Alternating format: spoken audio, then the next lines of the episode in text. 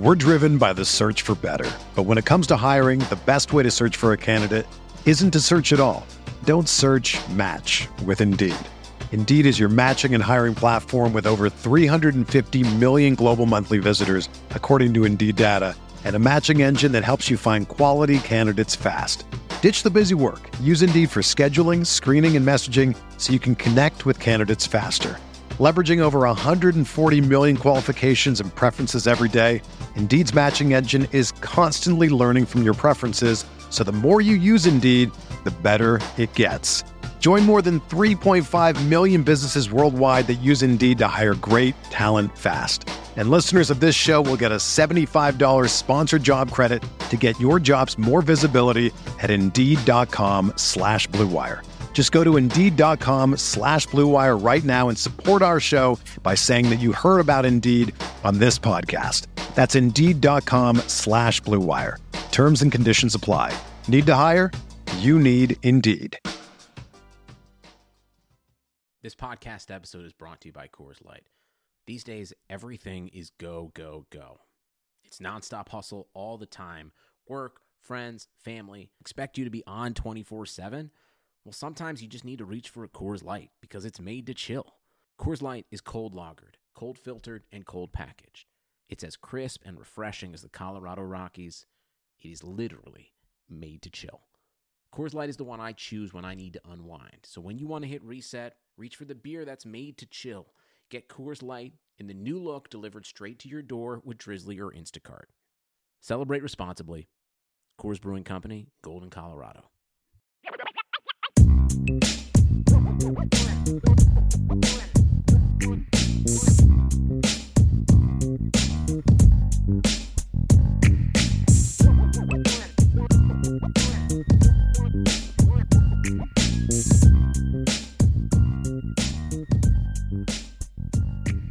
Welcome, Irish fans, to another edition of the Irish Breakdown podcast. I am the football analyst. I'm Vince DeDario, and uh, with me, as always, is the publisher. That's Brian Driscoll. Uh, we we both are employed by Irish Breakdown dot com and happily there. So I'm employed uh, by Irish Breakdown dot com. Okay, it's a well, we, we, interesting know, way of putting it. Technically, my wife came up with that name, so I okay. guess, and okay. she's kind of my boss. So I yeah, mean, yeah, you're onto that. You're onto that. Yeah, you're it is what it is, there. Right?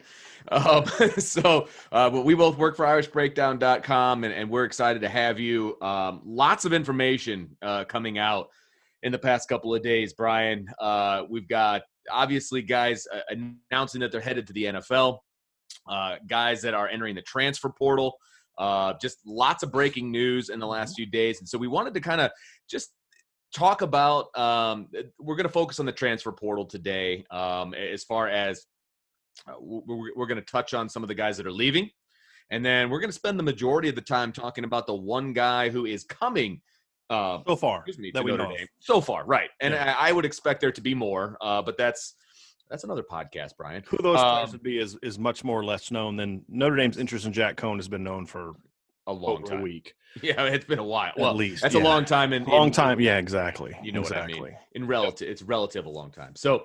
Uh, let, let's quickly talk about the guys, though, that have entered the transfer portal for Notre Dame that are no longer going to be part of the roster. Uh, we've got Isaiah Rutherford. Mm-hmm. Uh, we've got Ovie Oghoufo. We've got Jack Lamb. And we've got Houston Griffith. All guys on the defensive side of the ball yeah.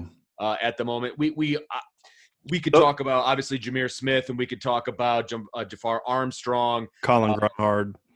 Which were all expected. Those were all, all expected. Yeah. I mean, look, the running backs didn't get any playing time. They're they're right.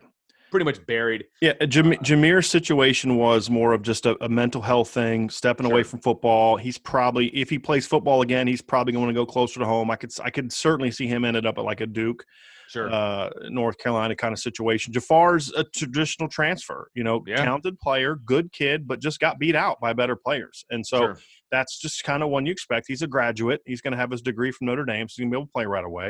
Uh, and then Colin Grunhard's situation is, you know, he's – He was a walk-on. Former walk-on who wanted right. a chance to play, and he's going to go to Kansas and get a chance to play. So oh, those okay. were more traditional walk-ons uh, – or, I mean, traditional transfers. Right. The the four defensive guys that have transferred last week are, to me, are more are more damaging for Notre Dame.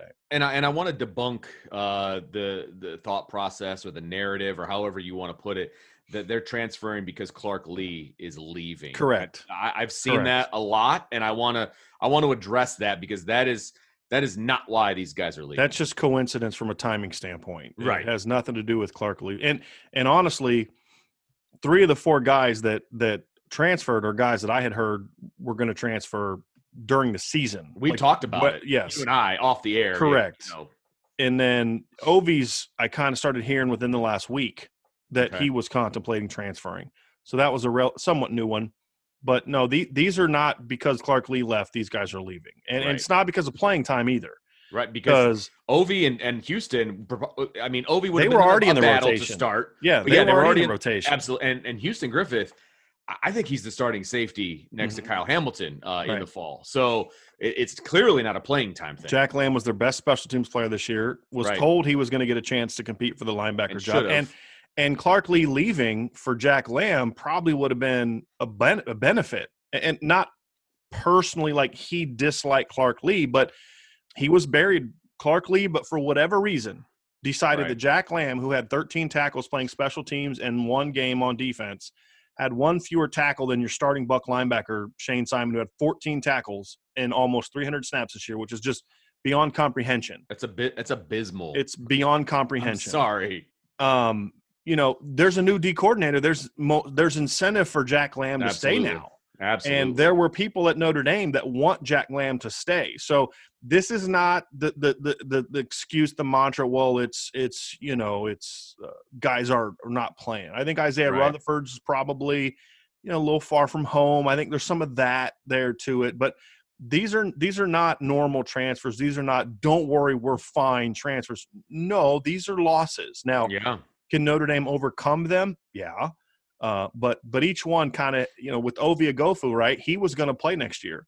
Mm-hmm. If Ovie and Jordan Patelho both had big springs in fall camps, there was an opportunity to maybe move Isaiah Foskey to the strong side end position where, you know, there's a shaky depth chart behind Justin Adamiola. And, and you know, Nana's coming off of a big knee injury. Alexander Ahrensberger's still a developmental player. Young kid, yeah, right. You know, I think they're going to have to move Myron Tagovailoa out there at times. Mm. If Ovie comes back, you can just slide at Isaiah Foskey, who I think has a body for the strong side end. I, I mean, agree. He's already bigger and thicker than uh, Ade Ogundeji is now, much less what Ade Ogundeji was as a sophomore at sure. Notre Dame. So now you can't do that. You have right. to keep him at the – so that impacts Notre Dame.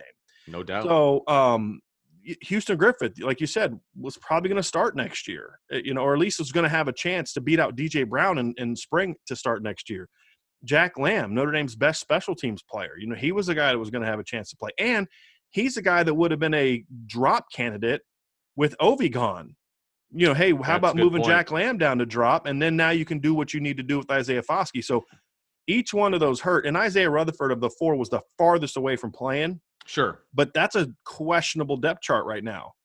The cornerback is a very questionable depth sure. chart right now. So that's the uh, biggest weakness on the defense. I mean, that's I a I, that's a position where a good spring for a guy like Isaiah Rutherford with his size and athleticism and the question marks at that position would have been, hey, you know, this is a guy that maybe could play for us a little bit. So sure. um, the fact that he's leaving only hurts what is a shaky depth chart. So right.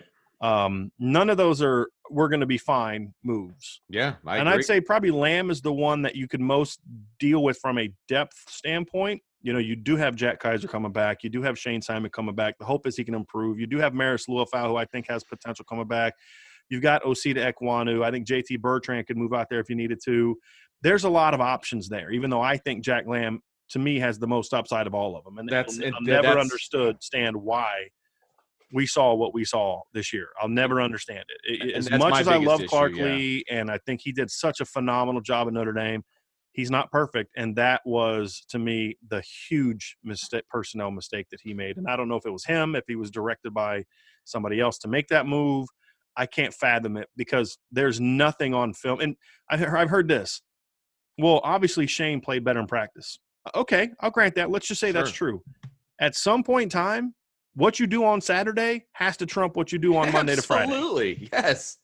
And, you know, the, the, anyway, so that that's that. So, yeah, well, that, these these are hurt, yeah. and there's going to be more. Some of them are going to be traditional transfers. You know, there's there's a there's a one there's at least one offensive guy that's going to transfer at some point in time, and it's going to be like, yeah, okay, I get that. You know, he he, he was buried. So so not all of these are the same. And and I think there's two dangers that we can do here as analysts and fans and, and anyone else associated with Notre Dame. Number one is to panic at every time a kid transfers. Clearly there's a cancer in the program. Well, that's not necessarily true because every transfer is different. Absolutely. Um, you want to look for patterns. Okay, well, why are so many guys on one side or so many guys at one position or why are so many guys who are going to play? You know, we can have those conversations, but sure. we don't need to create – if you're an anti-Brian Kelly guy, this is evidence that Brian Kelly is a terrible coach and needs to be fired. Let's not go there, okay? Because that's not that's not fair. And and now it, it may come to a bigger con- question of, is there something in the program that's not where it needs to be that's sure. causing this? That's a sure. fair conversation to have. Yeah. But it, let's not use it as just an automatic, let's dump on Brian Kelly or whatever thing. Right. The other mistake is to say, oh, no big deal, we're fine. That's why we signed twenty-six guys or whatever. Well, true, because some of these they did see coming, but it doesn't right. make them less damaging. And if you think a uh, true freshman is all of a sudden going to be, you know, better than Ovie a junior, yeah, right. where, where were you comp- when you, you know, when we were complaining about why more freshmen weren't playing, you were probably saying people like, whoa, you know, they got to earn their time. You know what I mean? So it's like, right. you got to pick a lane and stay in it. Right. right. Are there some freshmen coming in that can help? Yeah. But if you look at like the, the drop end position, Devin Uapau and Will Schweitzer are not guys that were recruited to play as freshmen. Right. They're just physically, they're they're, sure. they're they maybe they'll have to be, they'll have to play, but they they weren't recruited to play as freshmen. You, you know what I mean? You look at safety. Um, you, you're bringing in Kari G and Justin Walters. I think they can play as freshmen as safeties, but I would have much rather had them developing. And it, it's yep. like what I always say about freshmen, Vince, is freshmen. You want to play freshmen because they're good enough to play. Sure. And sometimes maybe they're not play, right. Yeah. Sometimes maybe they're not ready to play. And this is what they should have done with Jordan Johnson. Maybe they're not ready to play, but you get them ready to play because they're mm-hmm. so talented. Right. And and maybe that would have been the case with Kari G or Justin Walters this year, but now you have to play them because your depth chart is so thin. It's it's Kyle Hamilton, it's D J Brown, it's Litchfield Ajivon, it's K J Wallace, and then it's the freshman. Yeah. There's not a lot of proven players, and Kyle Hamilton's gone after next year, barring no injury. Doubt. No right? doubt. So now your future depth chart is is looking shakier. So these are losses. These are definitely losses. And with Houston Griffith, he was supposed to be done after next year. Well, now because of the COVID situation, he still has two years left. Right. So these are definitely losses. We'll see what Notre Dame can do to replace him. But again, if you replace him, you're just usually replacing him with one-year players. And that's not the, the trend you want to get down. I mean, how many grad transfers did Alabama have in their lineup? If not many. That actual question is a rhetorical know, question. I, I guarantee right. so it's a rhetorical many. question. Yeah, it's right. not many. And the only the only transfer that I remember them having that did anything was Garrick Dieter, South Bend kid, a few years ago, and he was. And that's a stretch to say. He's a role player. Yeah, he's a role. And he was a role. I mean, he was yeah. he he played special teams. He sure. caught balls, but he was he's a role player. player. Yeah. That's usually what you do. It's it's the, it, the teams that have had these great successful grad transfers. It's they get that that unicorn quarterback, sure. Justin Fields, um, you know, uh, Joe Burrow, uh, that that kind of thing. You know, and but Russell those are Wilson. rare, right? Russell Wilson, Russell Wilson yeah. yeah, but those are rare. Those situations are rare. Yeah, and no one knew Joe Burrow was going to be Joe Burrow when he no. transferred. No, that's the other thing. No. So anyway. And he wasn't Joe Burrow his first year at L S U, right. too, by the way. I just want to throw right. that Which out we, there. We, yeah, we've talked about that. Yeah. But, you know, that that's that's the kind of thing you look at and say, yeah. you know, hey, I'm not I'm not anti-transfer portal, but I also think the transfer portal can be a very lazy way of building your team that that prevents you from, you know, taking a long view of really building a healthy program. Here, here's what I like about the transfer portal. If I was a new coach and I was bringing in a scheme that – in no way matched what my roster looked like, then the transfer portal can be used, and you can use it to get guys on the field now and develop the guys that are behind them. Right. right. I mean, that's, to me, that's how I would use the transfer mm-hmm. portal. It, it, it, or if, if, you know, God forbid, you know, a, a career ending injury mm-hmm. happens to a guy that you're counting on. You need a guy goes pro earlier gap. than you thought. Right. Because you and have you're to plan a year away three, from the position, right? You have to plan two or three years in advance when you're in college, in college football. I mean, you have you have a succession plan that you're thinking about as you're recruiting guys right. and things of that nature. So if something gets in the way, the transfer portal is a nice place to fill that gap. I don't want it to be someplace that, right. that's not how I'm building my team. Right. Though. So, for example, if Notre Dame can go get another corner next year, I would take it. I'd look at that, you sure. know, because I, I you got a great freshman class coming. I in. agree.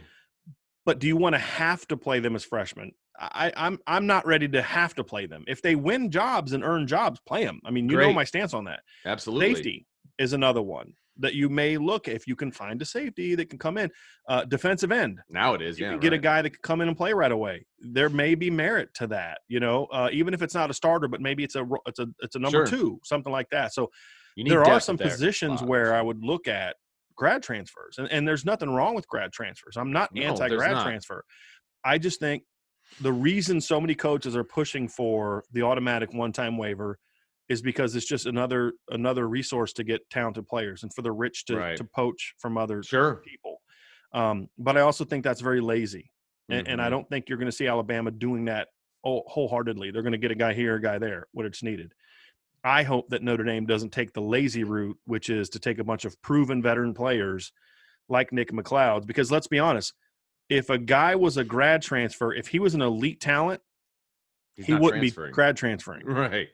You know, if you look at the the guys that became elite players, it was guys that need that they weren't high. I mean, Jalen Hurts' situation was a little different. You know, he he wasn't a high draft pick. He needed another year at Oklahoma. He got beat out at Alabama. Yeah. So you, you look at, uh, you know, Justin Fields. That wasn't a grad transfer. That was a kid that left after after his freshman year and got granted immediate eligibility, Which right? Again, but the, u- the unicorn situations, yeah. right? Most of the grad transfers are like Nick McLeod.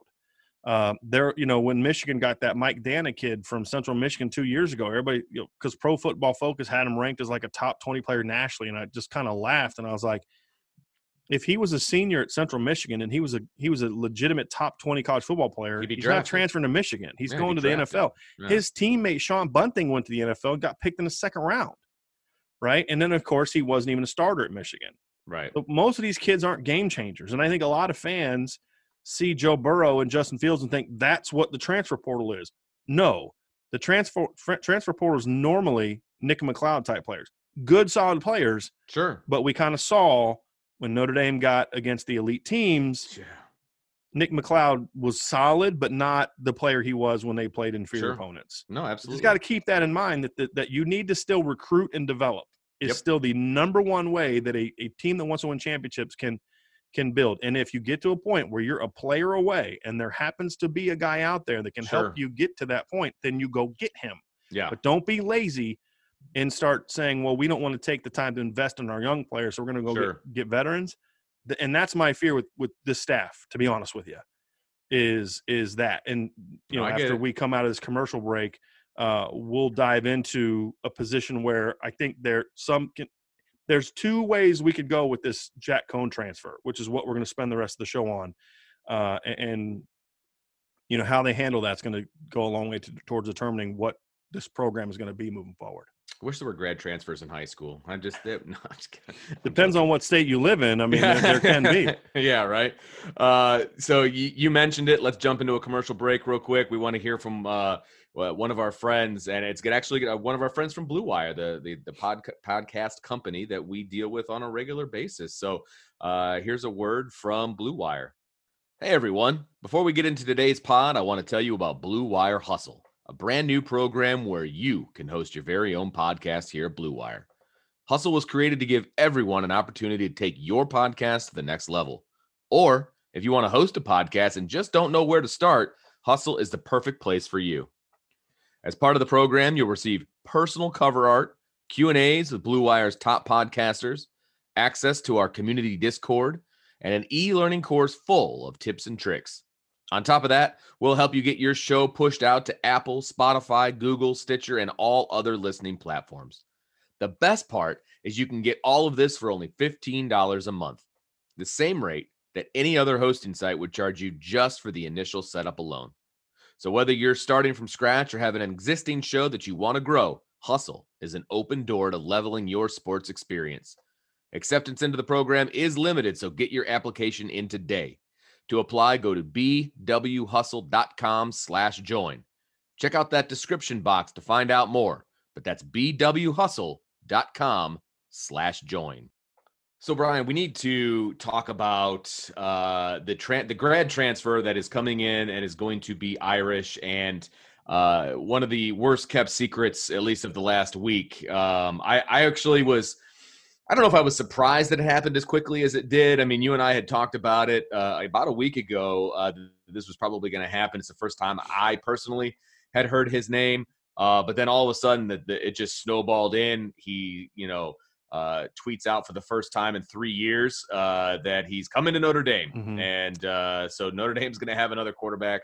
There, there's the a reason we room. did that quarterback podcast the day that we did it. Yes, there was. That, no, you know, you're absolutely and right. And why we put that in the front of the line regarding to all the other potential offseason right. news. We, absolutely. We, this was going to happen. Yeah. So, so Notre Dame brings in Jack Coan. He is a grad transfer from Wisconsin. Uh, we, we know a little bit about his bio already. He was uh, committed to Notre Dame as a freshman out of high school to play lacrosse. Uh, but that's kind of when his football stock kind of started growing. Ended up being a four-star recruit, signed uh, with Wisconsin. Uh, won uh, almost twenty games as a Wisconsin starter, took him to the Rose Bowl, which is a, a great feat uh, if you're a Big Ten fan, um, and uh, was supposed to play this year uh, in twenty twenty, but had to sit out the entire season or most of the season with a foot injury. When he came back, uh, he was he you know he didn't see the field at that point, uh, so I'm sure he was already starting to think about what he was going to do next year, and he's going to be at Notre Dame. So. Uh, let, let's talk a little bit about Jack Coan, and and if you're on the Notre Dame staff, is that what you were looking for? Should we, we talked about this in the last podcast a little bit, what you're looking for in this quarterback room. Should they should they have not brought in Jack Coan? Well, just a, a couple real quick things about Jack Coan. He uh, they won twenty almost twenty games in his two years where he was playing, but he only was a starter for twelve wins. Okay. Uh, but, you know, played on some two good football teams. If you look at Wisconsin's stats the last five years, their best scoring season was two thousand nineteen with Jack Coan at quarterback. They actually scored more points that year than Notre Dame scored this year. Uh, and that included having to play Ohio State twice and Oregon in the, the Rose Bowl.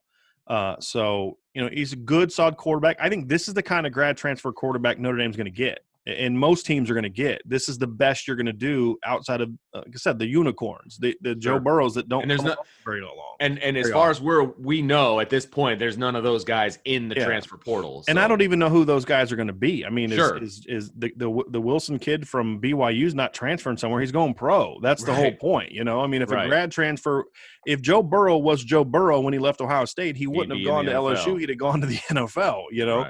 Right. Um, And so that's what we have to understand is the grad transfer thing is not going to be something that you're you're going to see that very often. The Russell Wilsons and the Joe Burrows are the rare player. Well, and there was no hype on those guys when they transferred. You know what I mean? Russell like, Wilson, there was a little bit because he was an athletic guy, but no one thought he was going to do at Wisconsin what he, what he did. And that's the, and that's the right. point that I'm trying to make. Right. Like.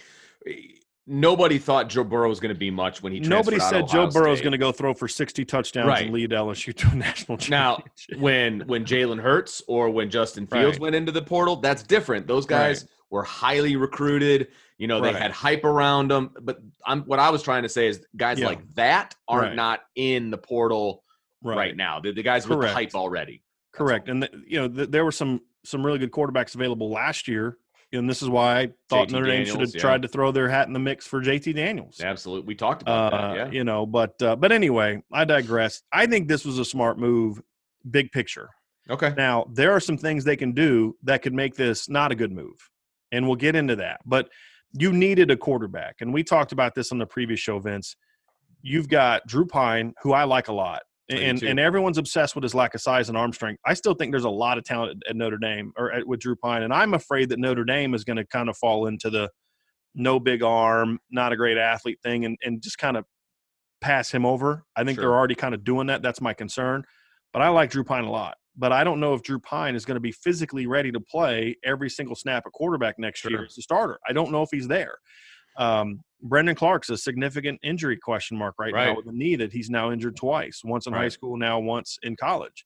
Uh, and he's still a developmental player. He's still got a lot to learn as a quarterback. And then you got Tyler Buckner coming in, who's a top one hundred recruit, talented, talented player, my number two player in the class. Would have been number one if not for Blake Fisher having a phenomenal year and then Tyler Buckner not playing as a year, which yeah. wasn't his fault. I mean, you know, he wasn't injured, but he's played one year varsity football. Right. Um, against competition that's not great. Very inferior competition. Yeah. So v- extremely talented player.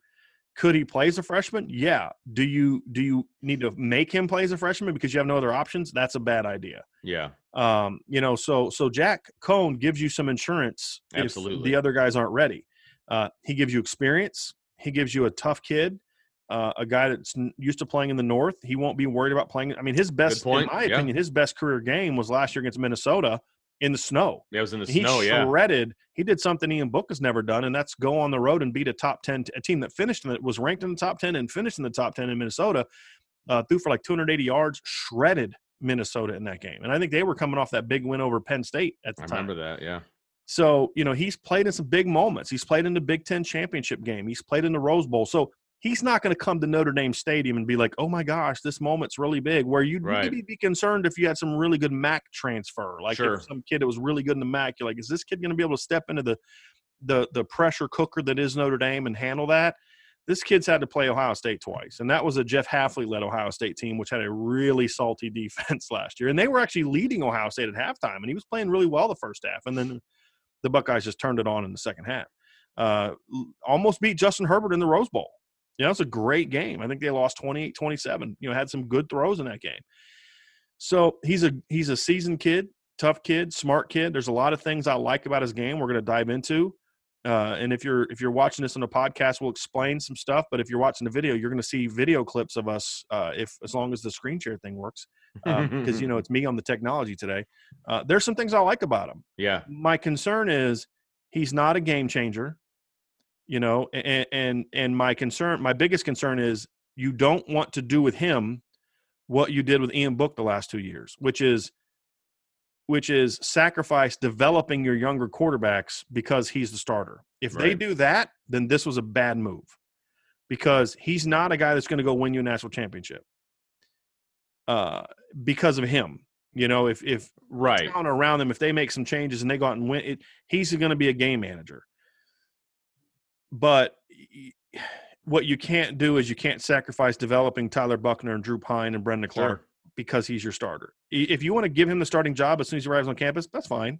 I, I, I can see that. I mean, this is a kid that, like I just said, has played in all these big yeah, games. Right. He's got a resume. Give him that. Make the younger players then beat him out, but give them that opportunity. Right. You know, don't just anoint him as the starter, and no matter how bad he plays or how well another kid plays off the bench, you don't play him. Kind of like what the debate we had in twenty nineteen with when, when Ian Book struggled really the first six, seven games of the year. Just completely lays an egg against Michigan, and then you've had Phil Dracovic coming off the bench, completing seventy percent of his passes, throwing the ball downfield, making plays with his legs, blah, blah, blah, and just never gets a shot. Right. Um, you can't have that. You can't have that. And if that happens, then and, then they're going to lose some of these kids. And now you're really in trouble because then Jack Coan has one year left. I was back and forth on this. He played three years at Wisconsin. This year would have been his senior year. He actually got hurt. That's why he didn't mm-hmm. play this year. He, right. But, uh, so he only has one year left. And then he's gone. So if, if you don't handle this right and you end up losing him plus a Drew Pine or a Tyler Buckner because of how you handled this, then you've screwed yourself. Now, could could he add the COVID year as well? No, this this would have been his COVID year. So like you okay. have you have four years to play, right? right? If he would have played this year, he could have added a COVID fifth year. Oh, okay. But this this was kind of his senior okay. year. You know, it's, you. it's okay. that, that's the deal. So I, I don't believe he could take a medical and then play next year and then another year. I don't okay. believe okay. that is the case. But you even if know. that is the case, that would even be worse. Yeah. Because now you're you're telling now Tyler Buckner he's going to sit for two years. Yeah. When you've told him he's going to play as a freshman, and that's not happening. Yeah. Not well, happening. Let, let's let's let's break him down then. Uh, let's let's talk about Jack Coan. I'm going to start with the positives. Uh, You know, he, you said he was a game manager, et cetera. Mm-hmm. Well, there's, there's, and attributes. I mean that in a complimentary I, fashion. Absolutely. Uh, and there's attributes of a game manager that are very positive. Mm-hmm. So I want to, I want to ask you about his positives up front. I mean, he's got a, a tremendous uh, completion percentage. Mm-hmm. Um, you know, I've seen him push the ball down the field. I'm sure you're going to show some of that. Um, so start wherever you want with his positives, but uh, let's start from there. I think the first thing for me that I see from Jack Coan, Vince, is I see a guy that's that's very accurate on the short to intermediate throws. Okay. Uh, he does he, he will push the ball downfield, but they don't do it very often. I think he threw in twenty nineteen thirty-three balls beyond twenty yards, according to Pro Football Focus, whereas Ian Book threw sixty-three. Um, He will push it, but he's not he's not overly accurate down there. He is deadly accurate when you look at the the short throws. He has okay. got a quick release. Uh, he's got good footwork. He makes quick decisions. And one of the things that, that I like about him is he understands, to, to me, to be an accurate passer, the biggest thing you have to be, Vince, is you have to be a guy that understands ball placement. Mm-hmm. And in this video right here that we're looking at, I want you to watch. He's throwing a quick throw, right? But watch how the cornerback plays the upfield shoulder, right? So the cornerback is doing what he's taught. It's a slant route. You drive the upfield shoulder. If the guy leads it, then you're going to break that pass up. Jack Coan sees that, and he throws it on the, the slant on the back shoulder. Cornerback has no chance at that mm-hmm. point in time. Now, this is just a simple, simple little thing, but instead of it being third and eight, it's now going to be about third and three, third and four, right? This is right. smart. This is good ball placement. And that's the kind of thing that you want to see uh, from a quarterback, especially in an offense like Notre Dame's. You need to understand when you're playing Alabama, for example, and that's a that was a good Michigan defense that year, yeah, right. good corners. Yeah. Uh, if you're playing a really good defense, you understand those windows are small. And there's a mm-hmm. lot of throws like that where a guy is covered and he'll throw it high where only his guy has a chance, or, sure. uh, you know, back shoulder where only his guy has a chance. And And those are the kind of things that you that you want to see from a quarterback. And and I've got a clip here too of him of him throwing a back shoulder throw uh, that to me is kind of like that's again what you want to see uh, from a quarterback. You want to see a guy that has the ability to say, hey, look, this is a one-on-one. I don't need to get cute. I don't need to overthink it. This is just this is a chance for us to go make a play. And if if you watch this clip here, you know, he sees the safety. He he, he drops back. His guy. His guy's in a one-on-one. He does a good job looking off the safety. The safety steps down. He knows he's got that one-on-one. As soon as the safety comes down, he gets his, gets his eyes on him. As soon as safety comes down, he knows he's got a one-on-one. And the guy's covered. I mean, you look at this video clip, the guy's covered. I mean, the corner Absolutely. jams him at the line. The guy's right with him, hip to hip. You can't throw it. So what does he do? He smacks that thing. This is a third and three play. You're up eight points on a ranked Iowa team, and you just bang this thing on the back shoulder. This is great ball placement. Great ball placement. And that's exactly what you want to see from a veteran quarterback. And so is that a big time throw with a guy showing a bazooka for an arm? No, that's a smart, heady quarterback that knows what he wants to do with the football. And, you know, there was another, there was another big play in that game too, Vince, that I'm going to show you here. Uh, again, this is against a good Iowa defense. And this is just kind of one of those things where this is just shows me just a really savvy veteran quarterback. I want you to look at this defensive structure. They got one safety in the middle of the field. Mm-hmm. The the the far safety or the, the field safety is now playing up tight. So he's in the way Iowa plays, they play a lot of cover one, a lot of cover three, right? So if you look at this play, he sees the safety there. That's the guy he's got to worry about, right? So the safety is there. He looks at him right at the snap. He's staring down the safety, manipulates the safety, gets the safety to bite to, to the other side of the field. And as soon as that safety opens his hips and starts working the other way, he comes right back and bangs this go route, right? Is this a great ball? Is this a bazooka for an arm?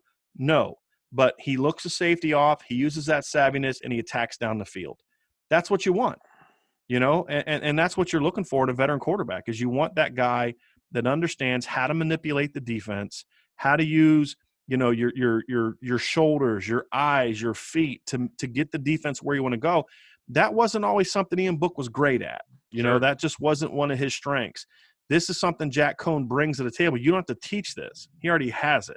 Mm-hmm. And so those are some things I really like uh, about him that you say th- there's a lot to work with here. And when you look at the weapons he's going to have to work with at Notre Dame, you know, I'd love to see him throw that ball to Michael Mayer, you know, Kevin yeah. Austin. You know, can he bang the deep throw? You know, to Braden Lindsey like Ian Book did against Navy last year? No, I don't think he does that. But the thing I like about it, Vince, if you watch those throws and there's other throws that he makes on film, his understanding of timing, he knows his limitations. He knows that, look, I don't have a great arm. I'm not going to throw it sixty-five yards downfield. I'm going to make a quick decision and I'm going to get the ball out. And sure. he understands that. And, and you know, this is a, this throw right here is an example. This is against Illinois last year.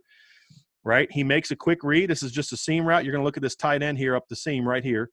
Safety, the, the, the field safety gets out, so he's not a factor. Now you got to get your eyes quickly on the backside safety. He stays on the hash.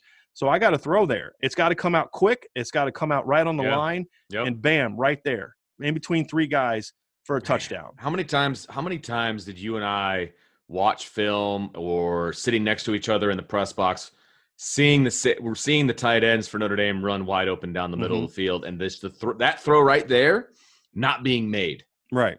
That That's right. the frustrating part, because that, you know, teams will give you that throw. Right. Right. I mean, they'll give you that throw. And with, with the talent that Notre Dame has at tight end, that throw is there. Mm-hmm. And it just so many times. And again, I'm not trying to bang Ian Book, um, but he just wouldn't pull the trigger on throws mm-hmm. like that. And it was very right. frustrating. And that, seeing that right there is uh, makes makes my heart happy a little yeah, bit. Yeah, those are things that really fit and transition well with the talent that Notre Dame has. Right. Right. And go. things Thank that if you. you bang those routes over the middle, now that far safety that we saw in that previous play, he's now going to sit on that yep. thinking, I got to cover that seam route. Now all of a sudden, you got exactly. that outside go route, which we saw him hit earlier. Yes. So uh, now there are times, like any quarterback, you know, that Illinois game, uh, twice early in the game on third down, he made great reads and threw corner routes into tight coverage to convert third downs.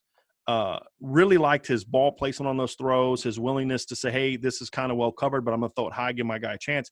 They ran it again late in the game. He didn't read it. He just said, this has worked the last two times. I'm just going to throw it again, and he got picked off. Mm-hmm. You're going to see that from time to time, but that's what you see with a lot of quarterbacks that take sure. chances. You have to live with that. Now, the bad thing about that was it was late in the game. It ended up costing the game. It was a tight game, right, yeah. Right, but I like that. I can live with that to a degree, because at Notre Dame, they're not going to be beating Wisconsin by or Illinois by a point. They're going to be smacking Illinois because sure. he's going to have much better players uh, everywhere except running back on that team. On that um, team. You're talking about Taylor. N- exactly. Jonathan Taylor, with all due respect, is better than anyone Notre Dame has. At it least is what twenty twenty. I mean, it is what it is. So, right. you know, that's a guy that ran for well over two thousand yards. So, it's having a pretty good season with the Colts yeah, too. Right. Yeah. yeah. And so, better linemen, better, and that's sure. saying a lot when you consider how good the Wisconsin offensive line is. Better tight ends, better receivers. Uh, you know, so so there's a lot to like there. And I think when you look at those plays right there, Vince, you see a guy with a quick release. You see a guy with accuracy. You see a guy that throws on time. He understands anticipation. He'll throw guys open, you know, and now he doesn't do that stuff a lot, but yeah. that's a byproduct of the system that more than it is okay. him not being willing to do it. Like, I don't see, a, I went through six, seven games last night. Uh, yes. Last two nights, really. I'm going to go through a few more, but I don't see a lot of plays where I'm like, oh man, that guy was there. You got to throw that ball. Uh, the, the times where that did happen are times when he was getting pressured. There was a couple snaps against, oh, I think it was Illinois, uh, where uh, some third and fourth downs where he had a guy getting ready to come open, but when he gets his drop, he's getting hit. Right. Uh, you know, so so, but I, I think that there's a there's a lot of good there. He's not a guy that's going to do what he, he's not. Look, Ian Book is a way better athlete than this guy was. Sure. You're not going to see the plays uh, like we saw from Ian Book against like North Carolina, where he's like bouncing off a sack attempt, scrambling, and hitting Kyrie Williams in the fight. We're not going to see that. Right. He ha- Jack Coan has to be what we showed on film. He has to be quick with his decisions, accurate, get the ball out, because he's not a guy that's going to maneuver around. He had a touchdown run against Michigan where he just kind of creased the defense and there was nobody there. He just sprinted that, for the end zone. Yeah. Right. That's that's not who he is. He's, he, right. you know, he may, on third and four, move the chains, but he's not going to be the running threat as a passer that Ian Book was. Sure. Because uh, remember, Notre Dame didn't use Ian Book as a runner very often, which is why it also made no sense that you then all of a sudden decided to start using him as a runner Stop. against Alabama Stop in the semifinals. It. Stop it. Whatever. But one of the things that Ian Book, right. Ian Book brought to the table is if you bailed eight, there was a legitimate concern that he was going to tuck it and run, and Clemson was the only team that had enough talent to, to prevent that. Yeah. Nobody, no, no, most teams don't have that. Jack Coan does not bring that to the table. So it's sure. going to have to change your offense a little bit in that regards. But from a, a pa- precision, accuracy, making reads, knowing how to manipulate the de- defense, ball placement, all those things, he grades out relatively well for me in those areas, those mm-hmm. mental skill areas of playing quarterback. Well, one of the things that I, uh, in some of the film that I was watching of him, what I liked, I actually liked his footwork uh, in play action. I, I thought that I thought that he does a good job, you know, manip- manipulating the eye level of the linebackers, mm-hmm. et cetera. And I think his his action on play action, mm-hmm. I thought was really good. Um, and mm-hmm. that, again, that that's part of what Wisconsin does. Right. Um, and frankly, what I would like to see Notre Dame do a little bit more. They were running the ball so well against, and, and again. They so, run real play so action. So well is relative. Okay, yeah. so well is relative. But they were running the ball so well against Alabama. They really ran for one hundred yards in the first half. That's what I'm saying. That's I really, pretty good. I would have liked to see more play action. Right. And, and I think that Coan can be good at play action within right. this offense. That that right. That's the point I wanted to make. Extensive screen experience as well. Yeah. You know, um, bootlegs, they'll run bootlegs. I mean, he doesn't throw the ball downfield a lot on bootlegs, but, you know, there's some things he can do there. The other thing I like about his play action footwork, Vince, you're, you're talking about just kind of that selling the run, which, yeah, you know, right. I think is big. I think Notre Dame needs to do more of that. You know, yes. they did sometimes, but their their play action, like Ian Book would be faking, and there's not even a running back there. Right. You know, because he's in the, now just so you understand that that's because the protection was more important than the fake in the Notre Dame offense. So if the right. running back is supposed to go left to fake, but he sees the, the pass he's protection going. Calls him to the right, he's got to go to the right. Right. And then it's just up to Ian Book to kind of sell the fake himself. I don't think that works against the better teams, in my opinion, um, at least not in, in, in college. So uh, he his his not only is his, are his ball fakes good, but he understands, again, I don't have a great arm. I got to get out of this fake quickly, set my feet, and be ready to throw the ball, make right. a quick read. So the things we talked about before translate well to his yes. play action game, which is effective. So, yes, I, I agree with you. I think yeah. if you can manipulate the linebackers with your ball fakes, exactly, you don't have to have a big arm to make big exactly. plays. Now that drag is wide open. You know, and I think, you know who else is really good at that is Mac Jones. I think it's a big part of Mac Jones's game. Mm-hmm. He really sells those play fakes. And you get those linebackers to bite in, and we saw this with Notre Dame. And then he bangs that slant right behind it, or he well, hits that drag route behind it. Yeah, that, and that, thank you for articulating the point that I was trying to make, because that's exactly why it stood out to me. And mm-hmm. and I also liked his footwork in the pocket. He's not afraid to step up into the pocket. He's a pocket passer. I mean, that's where he wants to be. Um, and so he's not going to bail because he knows that he's not going to be terribly effective mm-hmm. outside the pocket. So mm-hmm. his in-the-pocket footwork I did like. Um, mm-hmm. and so, and so we'll see what happens. Um, you mentioned some of his limitations, mm-hmm. you know, the deep ball, et cetera. Is there anything else that you wanted to kind of highlight there? And that I just, I think there's, there's really two limitations really to his game. Okay. And I think he understands his limitations. I think sure. that's important. You know, you, you, you have to understand who you are, and, yeah, and absolutely. He doesn't have a great arm. Even on the, the earlier throw that we showed where he threw the go route, it was behind him, you know, uh, he doesn't have that thing where he's going to necessarily attack the defense over the top with just raw arm strength. But Notre Dame hasn't relied on that really in their offense the last couple of years. And, and and Alabama doesn't really rely on that. When they attack deep with Mac Jones, Mac Jones doesn't have a great arm either. Um, it's play action. It's, it's the right read. If you make the right read and you've got a one-on-one, then you can take that chance a little bit better. And if you throw on time, sure, you can take that chance. And it's timing. But he doesn't have a great arm. Uh, got a play here that I want to show where this is just kind of a, a, a little quick, easy out throw here that he's just going to throw a little five-yard speed out to the field. So if you watch this up top, it's just – actually, this is a hitch. And you see the ball kind of float. You know, he steps off his back foot a little bit, and yeah, he's trying to muscle it. Yeah, yeah, but he but that's because – and this is what I get into. The ball just kind of dies at the end. You know, you're you're watching Phil Dracovic last year banging fifteen-yard outcuts from the far hash on a line. That's – Ian Book can can make this throw with much more authority Uh, than what Jack Coan does here. He just doesn't have that big arm. But what I like about it, again, the ball's out immediately. Mm-hmm. The corner has no chance to read it and drive on it. But where it gets him in trouble, Vince, is on some of the throws where when, when you don't have a great arm, you have to muscle up a little bit more to make some of those throws. There are some deep comebacks that he has to make that you can tell he's muscling it up. Some of his deep balls, he had a shot or two shots early against South Florida, and he missed them both. They were deep shots where he had to kind of muscle it. Now, I love the fact that he was aggressive and wanted to throw deep, but because he had to muscle – look, the more effort you put into throwing deep, the less accurate you're going to be. Sure. Because what happens is you you you have to really torque a little bit more. You have to really drive more off of your foot. And more often than not, quarterbacks are going to squeeze the ball harder when they got to throw deep. And the harder you squeeze the ball, the less accuracy you're going to have, because now you're it's not getting the same – spin out of your hand. It's not getting the same. It's it's going to be the the release is going to be a little different. So yeah. he has to muscle some of those throws, you sure. know, uh, especially the outside hash throws and the downfield outside throws. So when he's not on time, he's not going to make those plays. There were some plays that Ian Book made, uh, you know, scrambling around and throwing the ball twenty-five yards downfield to a guy on a drag. I don't know if Jack Coan can make those throws. So some of those, and and that's the big thing for me is, he's got really nice footwork, but I don't think he's overly athletic. Yeah, I, I was actually that. surprised he wasn't more athletic than he was when you considered he was committed to Notre Dame to play lacrosse. My guess would sure. be that he hit a growth spurt and never got the, the, the same kind of you know, explosiveness back or athleticism, coordination.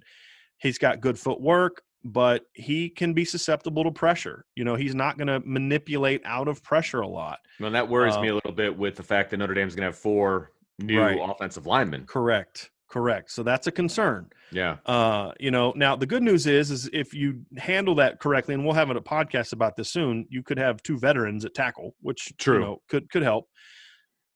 So we'll kind of see how that goes, but you know, that's a concern. I also, another thing too, Vince, he shows great awareness in the pocket of what's in front of him and to his throwing arm side. I saw him take an abnormally high number of hits from behind. Mm. Where the ball would either get knocked out or he would get hit as he was throwing, where it was clear he had no idea it was coming. That's concerning, right? Uh, because Awareness, that's yeah. where turnovers happen. He had a he had a he had a turnover against Illinois on that, and earlier in the game he had a throw that they ruled incomplete on a similar play because his arm was just coming forward. Sure, you you know. So then you had to you had to go to the replay booth for that. That's not the that's not where you want to be. Uh, that's concerning. Uh, they're going to have to think about that when they're setting their protections. So those are some things I saw in film to say, you're going to have to be aware of this. Again, not debilitating. Doesn't mean he stinks. Doesn't mean he can't play. Sure. As, as any good coach is going to say, okay, these are the areas where maybe he's not as strong. So let's make sure we protect him there. We're going to build around his strengths, but you Makes also have sense. To be aware enough of his limitations. Say, hey, look, we can't run this play because he doesn't have the arm strength to execute it consistently. Mm-hmm. That, that, there's nothing wrong with that. You know, we have to make sure that we're, You know, we're ch- we're chipping, you know, we're sliding our protection to his backside as much as possible because right. we know we need to make that that edge rush against this particular team wider because he doesn't see that. Against some teams, it won't matter because they're not good enough to rush you. So those are the things I see from events to say, you know, you're going to have to be aware of that. You're going to have to defend around that. You're going to have sure. to understand you can't just run the same offense you did around with Ian Book because he can't. He's not going to run like Ian right. Book. Uh, I think he's at minus eleven yards for his career. He had thirty-three yards or twenty-two yards rushing in his full year as a starter. I think he had like minus thirty-three the year before. Uh, you know, so he's going to take more sacks just because there's going to be times. And, and I think he's smart when he takes sacks. You know, he knows like the pressure's there. I just got to take this. I can't get the ball off. I don't, I, you know, just take sack. Don't force it. Don't throw an interception. Right. Just punt it and live another day. So I think that's where some of that, that ball control Wisconsin offensive style can help him. He doesn't make those kind of big mistakes, uh, you know, but, but there's some talent there to work with. I just think the, the question for me, Vince, is what offense are you going to put him in? Right. I would like to see him run a, a more up tempo, get the ball out quickly. Those screens. Throw, yeah. R- r- they do some R P Os. They don't do a ton of R P Os. They definitely don't do a lot of down, I haven't, at least I haven't seen a lot of downfield R P Os, like hitting the post route or the deep slant, those kind of things. Um, but with as smart as he is with his decision making and, and how good he is at play action and, and reading the def, because you know this, Vince. I know you've coached a lot of quarterbacks that weren't good with art with play action because they couldn't make a read as their play. Making a read off play action can be difficult. Yeah, because you got to get your, your eyes. It's it's an eye thing. Right. So so when you're doing play action, you have to take your eyes off of what's going on right. downfield because you got to look at the running back, or you right. have to you, you have to sell the run. Mm-hmm. So it's when you get your eyes back up, it's locating and figuring out where things are. Yep. It's difficult for some yeah. guys. Absolutely. Your pre-snap read has to be precise, and your post-snap yes. read has to be quick, and he's yes. good at that. I think yeah. he's really good at that. I've seen him come out of play actions and immediately set his feet and bang a drag route, you know? So that's good. Um, so R P Os would be, you know, the, the the kind of R P Os Notre Dame needs to run would be easy things for him to do. He can he physically can make those throws. He's accurate enough to make those throws. He makes quick decisions like that to make those throws. So I would sure. like to say, I think he can, a lot of things that I'm going to propose in some articles at Irish Breakdown about what Notre Dame needs to do offensively, I think he can are do with, a lot of those. And are with Jack Coan in mind. I mean, well, they are, his, this his is what Notre Dame set. Needs to do offensively, period. Sure. Right. And I think Jack Coan can execute those. Now, not to the degree that I think eventually Drew Pine can, because I think Drew Pine has a little bit better arm talent than Jack Coan does coming out of high school. He doesn't have the size. You know, Jack Coan, sure. six three, two twenty plus. There are definitely things I think Tyler Buckner can can can do. Sure. Um, so I'm going to have that. But but I think there's really – there's some limitations with the deep ball, but not really. Not really debilitating, you know, because right. I always say there's two ways to be a great deep ball thrower. One, have a great arm, yeah, right? And you just throw the ball over top of the defense. Two is have great timing. Joe Montana was a great deep ball passer in the N F L. He didn't have John Elway's arm. Nope. you know, but he, the ball, he knew when it, where it was going to go, and he was hitting up. That ball was out of his hand by the time the receiver got to the top of his break. So Jack Coan can do some of those things. We've seen him do some of those things. And he's really good at understanding, okay, I'm going to give my guy a chance to go make a play. So I think you can, you can, he can certainly run the offense Notre Dame ran last year with one minor correction, which is you just have to understand he can't, he's not going to run. Sure. Right. But everything else they asked Ian Book to do, he can, he can do. There's some things he's going to be better at than Ian Book. So you're going to tailor it to do some, sure. some, some aspects where you're going to do more of this, a little less of this based on the quarterback. And I think he can execute the things that I think Notre Dame needs to do to make those changes, to to take the offense okay. to another level. Because as you know, there's an I have an article at Irish Breakdown dot com today, where if you look at the numbers the last three years, Notre Dame is as good or better on defense than a lot of the premier teams: Alabama, Clemson, Ohio State, Georgia, mm-hmm. Oklahoma. They're definitely better than Oklahoma. They have a better scoring defense the last three years in Ohio State, better total defense in Ohio State. They're all, their numbers are almost identical to Alabama's. I think they're like point one below Alabama in scoring. I think like they're like a yard or two apart in total offense. They got the same yards per play, almost identical to Alabama on defense the last three years. Where there is a huge gap is obviously on offense. Right. And so that they've got the defense where it needs to be. Now it's time to get the offense there. Sure. And, and that's going to require some changes. So I have an article about that at Irish Breakdown dot com. And and when when I was evaluating Jack's Coan's film, thinking to myself, can he execute those things? And I think he can. There's yeah. some things you'll alter a little bit to fit his skill set, but there's nothing that, but you, that's that coaching. I think right. That's there's coaching. Nothing they need to do that I don't think he can do. Sure. Some of it he'll do really well. Some of it he can just he can get it done and keep you honest. But this is a really good pickup, Vince, in my okay. opinion, from a protecting your depth chart standpoint. Yeah. Just like getting Ben Skowronek last year was a really good pickup if you handled it correctly. The problem with Ben Skowronek is they didn't handle it correctly because they sacrificed development to just plug him in and make yeah. him something he's not. Right. And outside of maybe three games, Ben Skowronek was a decent player for Notre Dame this year. That's it. And his hype is much greater than his actual production. Yeah. And that's not his fault because they didn't use Ben Skowronek in the ways that allowed Ben Skowronek to maximize his skills. I agree. With and and they lost development time with Joe Wilkins, with Braden Lindsey, with Lawrence Keyes, with, with Kevin Austin, even before he got hurt, with Jordan Johnson, with Xavier Watts. You lost development time because of your stubbornness to play veteran players.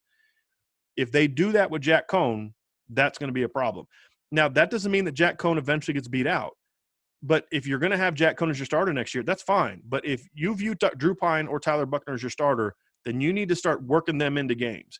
You don't work them into the Wisconsin game, but if they're not playing in the first half against, you know, Florida State, against Toledo, uh, against teams like that, that, that you know you're far superior to them, then then you're doing it wrong as a sure. coaching staff. It, it's Jack Coan's team. You can even say it, Jack Coan's team, but we're going to give Drew Pine or we're going to give Brendan Clark or we're going to give Tyler Buckner opportunities to get some playing time like Clemson did with Trevor Lawrence, like Clemson did with, with D J, like we've seen other sure. teams do. Absolutely. Alabama's done this a little bit. That you know, in the first game of the year against Missouri, they got Bryce Young into the game super early in a game that they were leading, and he threw, I think he threw like eight or nine passes in that game, their freshman quarterback. So if you handle it that way and you still, hey, look, we're going to Jack's our starter, but we got to really make sure we're putting a lot of time and energy in developing these younger players, then this is a great move. But if it's what we've seen with the backup quarterbacks in the recent years, Vince, where it's you're the starter well, and yeah. you got to wait your time, then it becomes a mistake. It's not, but it's neat. In, in no instance is it a Jack Coan problem. Right. Absolutely agree. Yeah. From absolutely. a pure Jack Coan standpoint, it's yeah. a great pickup for Notre Dame. You, you had to do to, it. You had to. Sure. And and you have to. You have to keep your eyes forward to what twenty-two presents, because going into twenty-two with a rookie quarterback who has absolutely – basically you're going to take the situation this year mm-hmm. and just push it a year. Those yeah. guys are still going to have no experience. Right. And you're going to put them into that gauntlet that is the twenty-two schedule. That's the problem that I right. have. And so, you know, I'll give the coaching staff the benefit of the doubt that that's not what's going to take place, and I hope a year from now – we're not having this exact same conversation uh, because starting the year off at Ohio State is a little bit different than starting the year off at Florida State. Right. So, I mean, we'll we'll, we'll see yeah. what happens. And, and and honestly, Vince, that's kind of my big issue with Notre Dame, especially on offense. is there's great talent development at Notre Dame from a strength conditioning program and things like that. But what mm-hmm. we haven't seen is necessarily the kind of player development needed. Guys develop, but they develop way later than they should. It took way too long for Miles Boykin to become his best yeah. self. It came way yeah. too long for Chase Claypool to become his best self. Uh, you know, and, and those are the kind of issues because Brian Kelly is got too much of a once the season starts, this is who we are mentality where, you know, it needs to be in. Dabo does this. Urban did this. Ryan sure, Day does it. Saban does it. We're, we're gonna we're gonna work these guys in early to get them ready. And if they're not ready, then you know when we get down to November, they won't play. Right. But at least they've got the hundred snaps before. So then going to the offseason, they've got some of that experience. Or exactly. if a guy goes hurt, we can then turn to that guy, and it's not the first time he's played. And that's what the good coaches do. Brian Kelly just kind of said this year, once the first game started, it's like this is our team on offense. And no matter what happens, no matter who gets hurt, we're not playing the freshman. We're not playing this guy. We're not playing that guy. And that was a huge mistake. Yeah, and exactly. that needs to get corrected. And and I'm concerned that if it doesn't get corrected, at no position will it be more obvious than quarterback over oh, the next yeah. two years. And again, no this is not a Jack Coan problem. Strictly speaking, Correct. We're going to wrap up with this. Are you? If you asked me, and you did, is was it smart to get Jack Coan? Yes. Is this a good pickup for Notre Dame? Absolutely. Can Jack Coan be a stabilizing force for this offense next year if they make the necessary other changes to really take this offense to another level? Absolutely. Uh, and if it becomes a mistake, then it's a mistake on a coaching aspect, not on a Jack Coan yeah, aspect. Absolutely. It's either he wasn't used properly or, you know, things like that. So uh, to wrap up, I do think this made a lot of sense, and okay. we'll have more on this and other other things as we move forward at Irish Breakdown. Well, I feel better after talking to you uh, because I was worried about the, the transfer portal always worries me a little bit, bringing guys in, et cetera. Mm-hmm. And, uh, but everything you said, I saw on film, and it just kind of reinforced my thought process on the whole thing. I don't want to forget about those guys that are in the quarterback room right now. Uh, but I think they can do it in an intelligent mm-hmm. way, and they needed the depth. Look, they lost right. a quarterback in Phil Dracovic. They lost. I mean, they lost a body. You need and Avery Davis in there. I mean, he and, was their twenty seventeen signee at quarterback. That's a good point. That's a good They're, point. In two straight classes, your quarterback from that class is gone for right. all intents and purposes. Phil right. Dracovic's a B C, and Avery Davis is playing receiver. Sure. So yeah, yeah you you needed it. Good point. You needed so, it. So we'll wrap it up there. Uh, make sure you stay locked in to Irish Breakdown dot com because, uh, as Brian outlined, there's some great stuff over there and some great stuff coming. But there's breaking news almost daily with transfer portal and and, and guys, you know, going to the N F L, et cetera. And uh, and, and Brian and I will be another have... guy declaring for the N F L somewhat soon that might surprise some people. We'll see. I'm still trying oh, to do some digging on interesting. that. Interesting. We'll, we'll, oh, well. We'll, we'll see. As soon as we hit stop, I will be yeah. asking you about that. um, so, so make sure I hit stop before I tell you. Yeah, that's right. But uh, we're going to have uh, kind of our thoughts on the the twenty twenty offense and the twenty twenty defense coming up, and then we're going to give our awards as well. So those are some podcasts to look forward to, so make sure you stay locked in there. Subscribe, uh, rate, review, whatever you want to do, but uh, make sure you're in there so you get everything that we've got coming to you, and there will be more in the very, very near future. So for Brian Driscoll, I'm Vince DeDario. We will talk to you next time on the Irish Breakdown Podcast.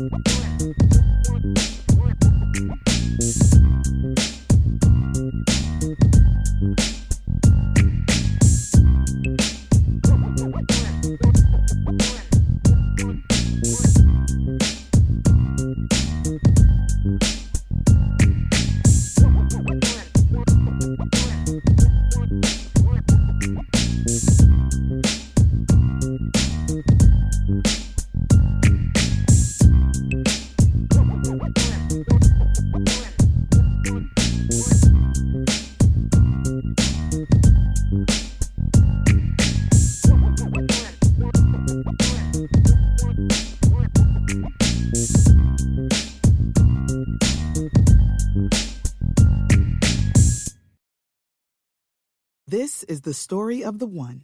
As head of maintenance at a concert hall, he knows the show must always go on. That's why he works behind the scenes, ensuring every light is working, the H V A C is humming, and his facility shines. With Grainger's supplies and solutions for every challenge he faces, plus twenty-four seven customer support, his venue never misses a beat. Call quick grainger dot com or just stop by.